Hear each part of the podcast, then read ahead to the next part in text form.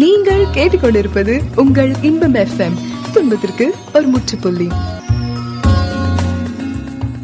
மாற்றங்கள் என்ற நிகழ்ச்சியிலே நீங்கள் இணைந்திருக்கிறீர்கள். உம்மை போல அன்பு தெய்வம் வேற இல்லையே, அவருக்கு ஈடு இணை வேற ஒருவருமே கிடையாது. நம்மை அவரை போல நேசிப்பதற்கு வேற யாருமே நம்ம உலகம் முழுவதும் தேடி பார்த்தாலும் கிடைக்க மாட்டார்கள். தேவன் உங்களை அதிகமாக நேசிக்கிறார். தன் அன்பை வெளிப்படுத்த தன்னையே சிலுவையில் கொடுத்தார். இந்த அன்பை விட மேலான அன்பை நாம் இந்த பூமியில் பார்க்கவே முடியாது. ஸோ இன்றைக்கும் நீதிமொழிகள் 4:7 முதல் சில வசனங்களை உங்களுக்காக நான் வாசிக்கிறேன்.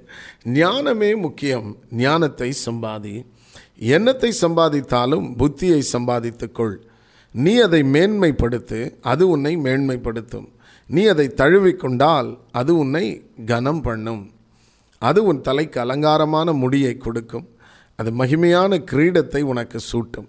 என் மகனே கேள், என் வார்த்தைகளை ஏற்றுக்கொள், அப்பொழுது உன் ஆயுசின் வருஷங்கள் அதிகமாகும்.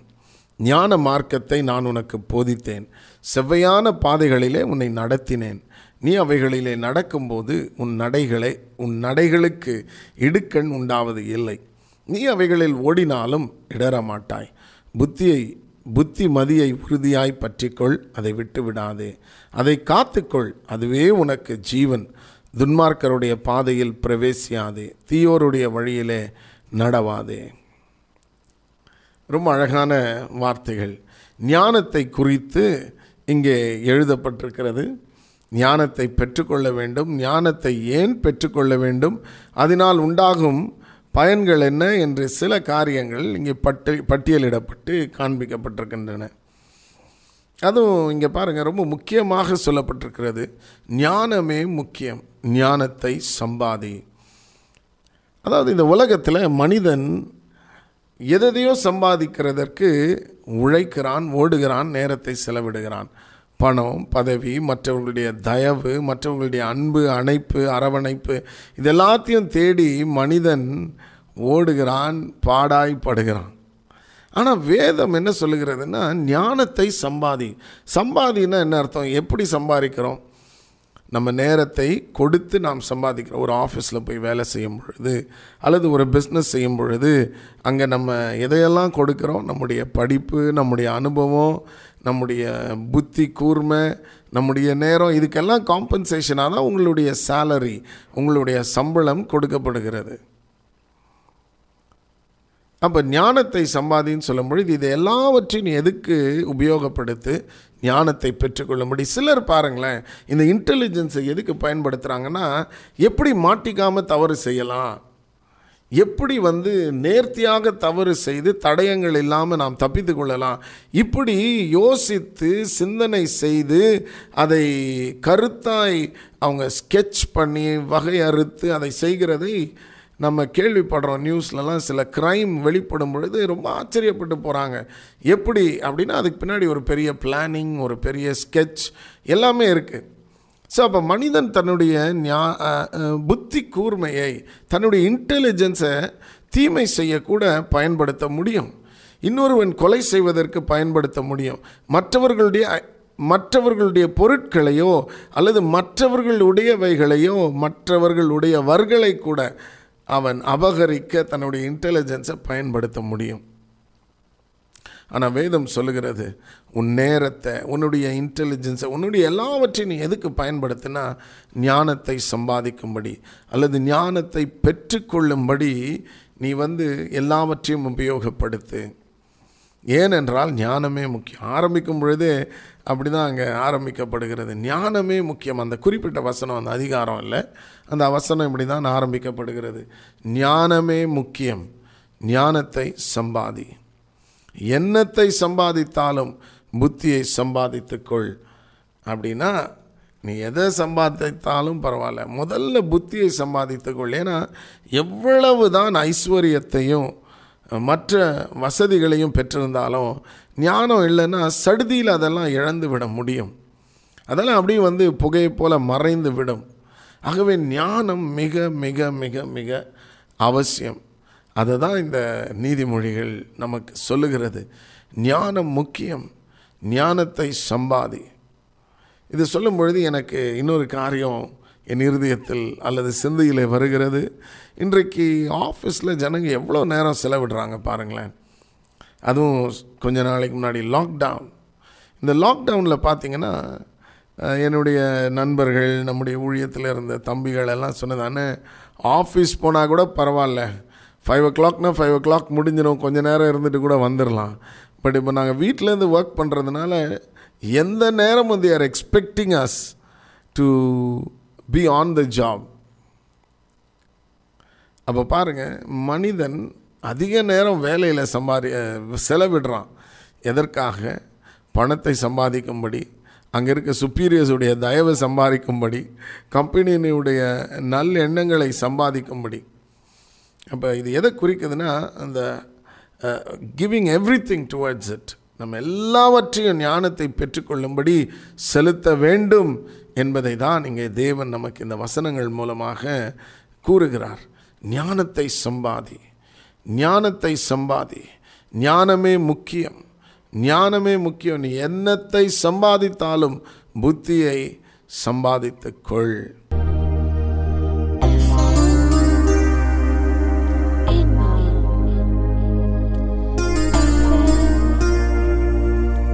எதை சம்பாதித்தாலும் புத்தியை சம்பாதித்துக்கொள். நீதிமொழிகள் 4:7. எதற்காக? இப்போ இந்த கேள்வி வரும், எதுக்காக நான் ஞானத்தை சம்பாதிக்கணும்? பொதுவாக பணத்தை சம்பாதிச்சா அதனால் எனக்கு பிரயோஜனம் உண்டு,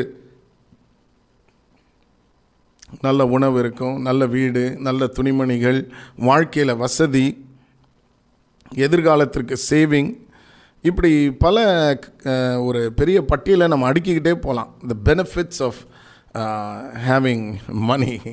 பட் இங்கே ஞானத்தை சம்பாதிக்கும் பொழுது நமக்கு என்ன நன்மை உண்டாகிறது அப்படின்னா, அதையுமே பின்னாடி பட்டியலிடப்பட்டிருக்கிறது. அதாவது நீ அதை மேன்மைப்படுத்து, ஆனர் இட், எக்ஸால்ட் இட், அதை உயர்த்து, அதை மேன்மைப்படுத்து, கனப்படுத்து. மேன்மைப்படுத்துறதுன்னா அதை உயர்த்தி பிடிப்பது, அதுதான் அதனுடைய அர்த்தம். நீ அதை மேன்மைப்படுத்து, அது உன்னை மேன்மைப்படுத்தும். ஞானத்தை நாம் மேன்மைப்படுத்தி அதை முக்கியப்படுத்தும் பொழுது அது நம்மை முக்கியப்படுத்துமா? ஞானமுள்ள ஒருவன் மக்கள் கூட்டத்தில் மறைந்து போவது கிடையாது. அவன் தனித்துவம் வாய்ந்தவனாய் மின்னி கொண்டிருப்பான், பிரகாசித்து கொண்டிருப்பான். நீ அதை மேன்மைப்படுத்து, அது உன்னை மேன்மைப்படுத்தும். நீ அதை தழுவிக்கொண்டால் அது உன்னை கனம் பண்ணும். நீ அதை தழுவிக்கொண்டால் அது உன்னை கனம் பண்ணும். அது உன் தலைக்கு அலங்காரமான முடியை கொடுக்கும். இதுதான் ஞானத்தினுடைய பெனிஃபிட்ஸ் அல்லது நன்மைகள், அதனால் வரும் பலன். நீ உன் தலைக்கு அலங்காரமாக, அது உன் தலைக்கு, அதாவது ஞானம் உன் தலைக்கு அலங்காரமான முடியை கொடுக்கும். அது மகிமையின் கிரீடத்தை உனக்கு சூட்டும். கிரீடம் பொதுவாக இந்த நாட்களில், இந்த வசனங்கள்லாம் எழுதப்பட்ட நாட்களில், கிரீடம்னா எல்லாரும் கிரீடம் போட்டு போக மாட்டாங்க. எல்லோரும் ஒரு வேளை துணியில் தலைப்பாக கட்டியிருக்கலாம், கட்டாமல் இருக்கலாம், தெரியல. Headdress could have been part of the dress in the Indian culture in the bygone era. We don't know, தெரியல. 1000 ஆண்டுகளுக்கு முன்பு தலைப்பாக கட்டி கொண்டிருந்திருக்கலாம் எல்லாரும். பட் ஆனால் கிரீடம்ன்றது தலைப்பாக கிடையாது, அது வித்தியாசம். கிரீடம் என்பது ராஜாக்களும் உயர்ந்த ஸ்தானத்தில், அந்த சமுதாயத்தில் உயர்ந்த ஸ்தானத்தில் ராஜாக்களும், ராஜாக்கு அடுத்து இருக்கிற மந்திரிகளும், இப்படிப்பட்டவர்கள் தான் கிரீடத்தை உடையவர்களாக இருந்தார்கள். கிரீடத்தை அணிந்து வருகிறான்னாவே கொஞ்சம் எல்லோரும் அலர்ட் ஆயிடுவாங்க, உஷாராயிடுவாங்க. ஏன்னா இவர் சாதாரண ஆள் கிடையாது. ஜனங்கள் மேல் அதிபதியாக இருக்கிற ஒருவர், ஆளுகையில் இருக்கிற ஒருவர் என்பதை தான் அது குறிக்கிறது. ஸோ கிரீடோன்றது, இன்றைக்கி ஒரு பர்த்டேன்னா கூட பாருங்களேன், ஒரு க்ரௌனை வாங்கி வச்சுக்கலாம் எல்லாரும். யாருனாலும் ஒரு க்ரௌன் வாங்கிக்கலாம், கடையில் கிடைக்குது, அதை வச்சுக்கலாம். பொதுவாக பர்த்டேஸ்க்கெல்லாம் அதை பண்ணுவாங்க, கிரீடமெல்லாம் வச்சு, க்ரௌனெல்லாம் வச்சு. பெண்களுக்கு, not for the men. So பாருங்கள், இந்த கிரீடம் அப்படின்றது இன்றைக்கி it has lost its meaning. அந்த பர்பஸ் என்னன்றது தெரியல. ஒரு அழகுக்குரியதாக அந்த கிரீடம் பார்க்கப்படுகிறது. அதனால தான் இந்த மாதிரி பர்த்டேஸ், பேஜன்ட் வின்னர்ஸ், இவங்களுக்கெல்லாம் கிரீடம் போடுறாங்க. they are crowning them. But கிரீடம் என்பது ஒரு மிகப்பெரிய அர்த்தத்தை உடையது. பாருங்கள், இந்த வின்னர்ஸ், பேஜண்ட் வின்னர்ஸை கூட கிரீடம் ஏன் கொடுக்குறாங்கன்னா, you are the winner, you are the queen, you are on top அப்படின்றது தான். ஸோ இந்த கிரீடம் அதை தான் குறிக்கிறது. நீ எல்லாவற்றுக்கும் மேலே, இந்த நபர் தலை, இவர் மற்றவங்களுக்கு கீழே இல்லை அப்படின்னு. ஸோ இந்த ஞானம் என்ன பண்ணுகிறதா, கிரீடத்தை நமக்கு சூட்டுகிறதாம். இந்த ஞானம் அதை யார் தழுவிக்கொள்ளுகிறார்களோ, அதை யார் மேன்மைப்படுத்துகிறார்களோ அவர்களை மேன்மைப்படுத்தும், அவர்களை கனம் பண்ணும். அதாவது கனம், மேன்மைன்றது ஒரு படி, அதையும் தாண்டி அலங்காரமான முடியை கொடுக்கும், அது மகிமையான கிரீடத்தை சூட்டும், ஆளுகையில் கொண்டு போய் உங்களை நிறுத்தும். ஞானம் அதை தான் இது கூறுகிறது. ராஜாக்களைப் போல ஞானம் உங்களை உயர்த்தும், ஆளுகையின் ஸ்தானத்தில் கொண்டு போய் உயர்த்தும். இன்றைக்கு ராஜாக்கள் இல்லை, பட் ஆனால் அந்த ஆளுகை செய்கிற அந்த ஸ்தானம், நிலை இருக்கிறது. அந்த ஆளுகையில் கொண்டு போய் அந்த ஞானம் உங்களை நிறுத்தும். ஆகவே தான் வேதம் ரொம்ப தெளிவாக இங்கே சொல்லுகிறது, ஞானத்தை சம்பாதி. நீ என்னத்தை சம்பாதிச்சாலும் பரவாயில்லப்பா, முதல்ல புத்தியை சம்பாதித்துக்கொள். அதைத் தொடர்ந்து ரொம்ப அழகாக வருகிறது, நீ அவைகளில் நடக்கும்போது உன் நடைகளுக்கு இடுக்கண் உண்டாவது இல்லை, நீ அவைகளில் ஓடினாலும் இடரமாட்டாய். அதுக்கு முன்பு உள்ள வசனங்களையும் நான் வாசிக்கிறேன். என் மகனே கேள், என் வார்த்தைகளை ஏற்றுக்கொள், அப்பொழுது உன் ஆயுசின் வருஷங்கள் அதிகமாகும். இது ஒரு பெரிய ஆசீர்வாதம் பாருங்கள், ஆயுசின் வருஷங்கள் அதிகமாகும். நிறைய பேர் இன்றைக்கி ஆயுசின் வருஷங்கள் அதிகமாகும்னு சொன்னாவே பாருங்கள், பொதுவாக ஒரு வழக்கம் உண்டு. ஒருத்தரை குறித்து யோசிக்கும் பொழுது அவங்க ஃபோன் பண்ணாலோ இல்லை அவங்க நேரில் தென்பட்டாலோ என்ன சொல்லுவாங்கன்னா, 100 years இப்போ தான் அவங்கள யோசித்தேன்னு. இப்படி நான் ஒருத்தர் அவரை குறித்து ஏதோ பேசி கொண்டிருந்தேன். உடனே அந்த நபர் எனக்கு தொலைபேசியில் அழைத்தார், ஹி கால் மீ. நான் உடனே சொன்னேன், பிரதர் 100 years இப்போ தான் உங்களை யோசித்தேன் அப்படின்னு. அவர் சொன்னார், தயவுசெய்து இது யாரையும் நீங்கள் ப்ளஸ் பண்ணணுன்னா 100 yearsன்னு சொல்லாதீங்க, give them 50 years, give them 60 years அப்படின்னார். ஏன்னா மனிதனுடைய வாழ்க்கையில் போராட்டங்கள், கசப்புகள், வெறுப்புகள், விரக்திகள், இதனால் இந்த வாழ்க்கையே வேண்டாம், சீக்கிரம் முடிஞ்சிட்டா நல்லாயிருக்கும் அப்படின்னு அநேகர் யோசிக்கும்படி அவங்களுடைய வாழ்க்கை கசந்து போயிருக்கிறது. அந்த வாழ்க்கையின் பாதை அப்படி இருக்கிறது. ஆனால் தேவனோடு நடக்கிறவர்களுக்கு வாழ்க்கையில் ஒரு நோக்கம் உண்டாகிறது. கர்த்தருக்காக நான் ஜீவிக்க வேண்டும், இன்னும் அநேகரை தேவனுக்காக நான் ஆதாயப்படுத்த வேண்டும், இன்னும் ஒளியாக இந்த உலகத்திலே நான் பிரகாசிக்க வேண்டும். அப்படிப்பட்ட உன்னத நோக்கம் வரும் பொழுது இந்த ஆயுசின் வருஷங்கள் அதிகமானால் நலமாக இருக்குமே அப்படின்று யோசிக்க தோன்றுகிறது. பவுல அதை தான் சொல்லுகிறான், என்னுடைய வாஞ்சையெல்லாம் அவரோடு இருப்பது, ஆனால் உங்களுக்காக நான் இன்னும் இங்கே இருக்கணும்னு விரும்புகிறேன். அப்போ பாருங்கள், ஆயுசின் வருஷங்கள் அதிகமாகும்னு சொல்லும் பொழுது பலருக்கு பல எண்ணங்கள் தோன்றலாம். ஒரு சிலர் சொல்லலாம், ஐயோ வேண்டாம்ப்பா வேண்டாம்ப்பா, வேண்டவே வேண்டாம், வயசானவங்களை நாங்கள் எப்படி ட்ரீட் பண்ணோம் எங்கள் நாட்களில் அப்படின்னு எங்களுக்கு தெரியும், அதனால் வேண்டாம் அப்படின்னு ஒரு சிலர் சொல்லலாம்.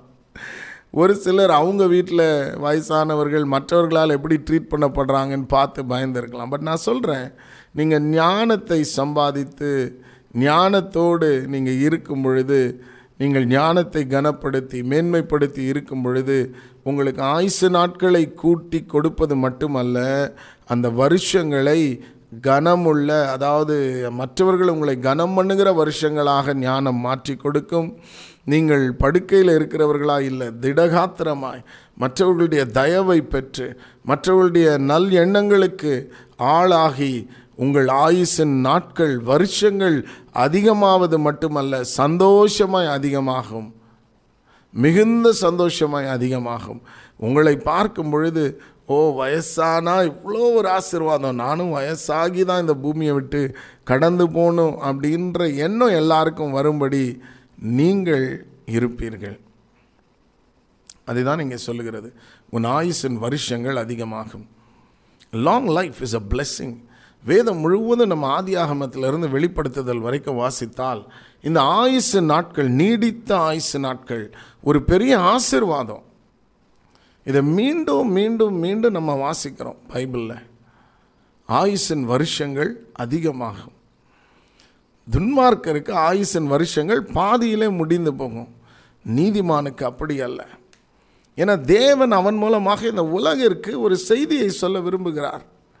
அவனை கொண்டு மற்றவர்களை தேவன் தன்னிடத்தில் இழுத்து கொள்ள விரும்புகிறார். ஸோ அவனை நல்லா ஆசீர்வதித்து உயர்த்தி ஆயுசின் வருஷங்களை அதிகமாக்கி வாழ்ந்து சுகமாக இருக்கும்படி தேவன் செய்கிறார். அப்பொழுது உன் ஆயுசின் வருஷங்கள் அதிகமாகும். அப்பொழுது உன் ஆயுசின் வருஷங்கள் அதிகமாகும். ஞானமே முக்கியம். ஞானத்தை சம்பாதி. எண்ணத்தை சம்பாதித்தாலும் புத்தியை சம்பாதித்துக்கொள். நீதிமொழிகள் 4:7. ஞானம் உன்னை மேன்மைப்படுத்தும், அது உன்னை கனம் பண்ணும், அது உனக்கு அலங்காரமான முடியை கொடுக்கும், உனக்கு மகிமையான கிரீடத்தை சூட்டும், உன் ஆயுசின் வருஷங்கள் அதிகமாகும். இவ்வளோ ஒரு ஆசீர்வாதமான வார்த்தைகள். அதைத் தொடர்ந்து பல நன்மைகளை ஞானம் நமக்கு கொடுக்கிறது என்று நாம் பார்க்கிறோம். ஆகவே இன்றைக்கு ஒரு தீர்மானம் எடுப்போம். நான் ஞானத்தை சம்பாதிக்கப் போகிறேன். சம்பாதிக்கப் போகிறேன்னா ஏதோ எங்கேயோ போய் சம்பாதிக்கிறதில்ல, நம்முடைய நேரத்தை அதற்கு செலவிட வேண்டும்.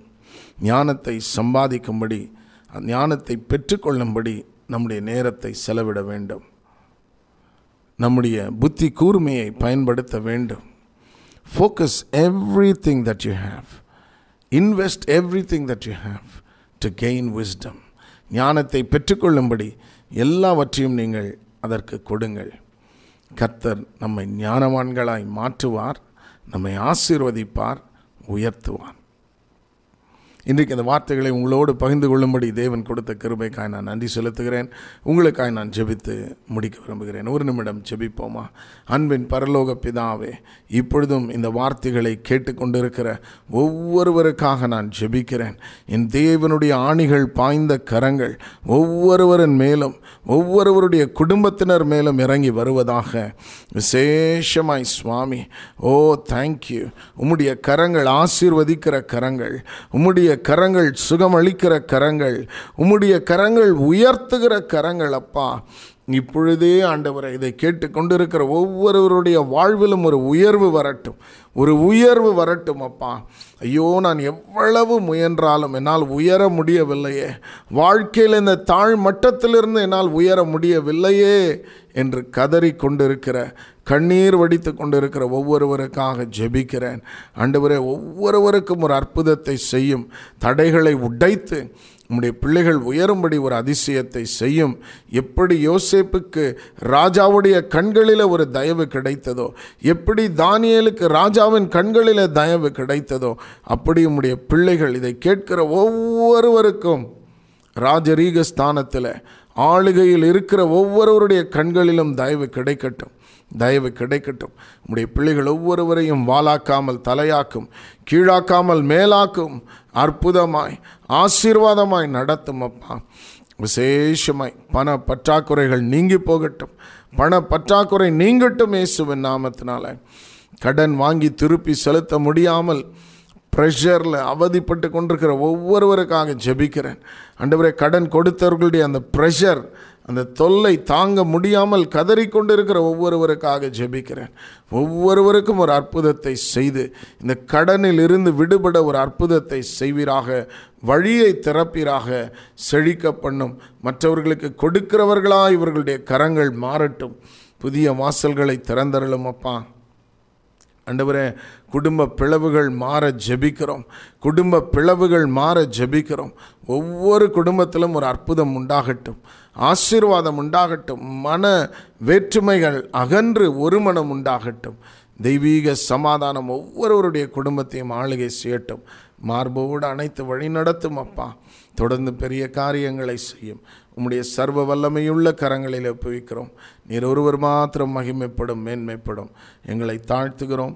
விசேஷமாக இந்த இன்பம் எஃப்எம் ஆண்டவரே ஊழியத்திற்காக ஜெபிக்கிறோம். இதை தங்கள் ஜெபங்களினாலும் பொருளாதாரத்தினாலும் தாங்குகிற ஒவ்வொருவரையும் கர்த்தர் ஆசீர்வதிப்பீராக. இந்த ஊழியங்களுக்கு கொடுக்கிற குடும்பங்களை ஆசீர்வதியும். உம்முடைய முகம் இவர்கள் மேல் பிரகாசமாக இருக்கட்டும்.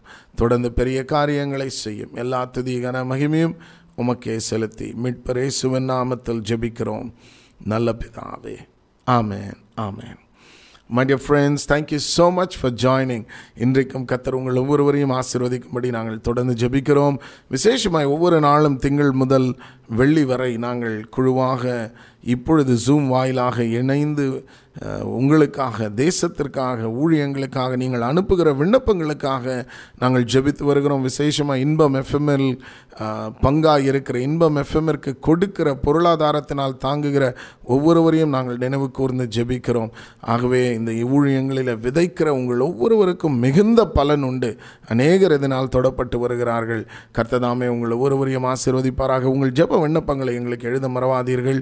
இந்த நிகழ்ச்சியின் மூலமாய் பெற்ற ஆசீர்வாதங்களையும் எங்களுக்கு தெரிவிக்க மறவாதீர்கள். கர்த்ததாமே உங்கள் ஒவ்வொருவரையும் உங்கள் குடும்பங்களையும் ஆசீர்வதிப்பாராக. God bless you. Bye bye.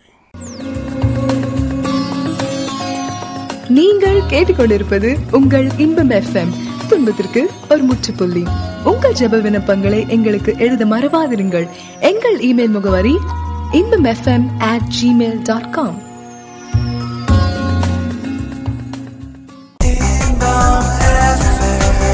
உங்கள் துக்கத்திற்கு முற்றுப்புள்ளி. இன்பம்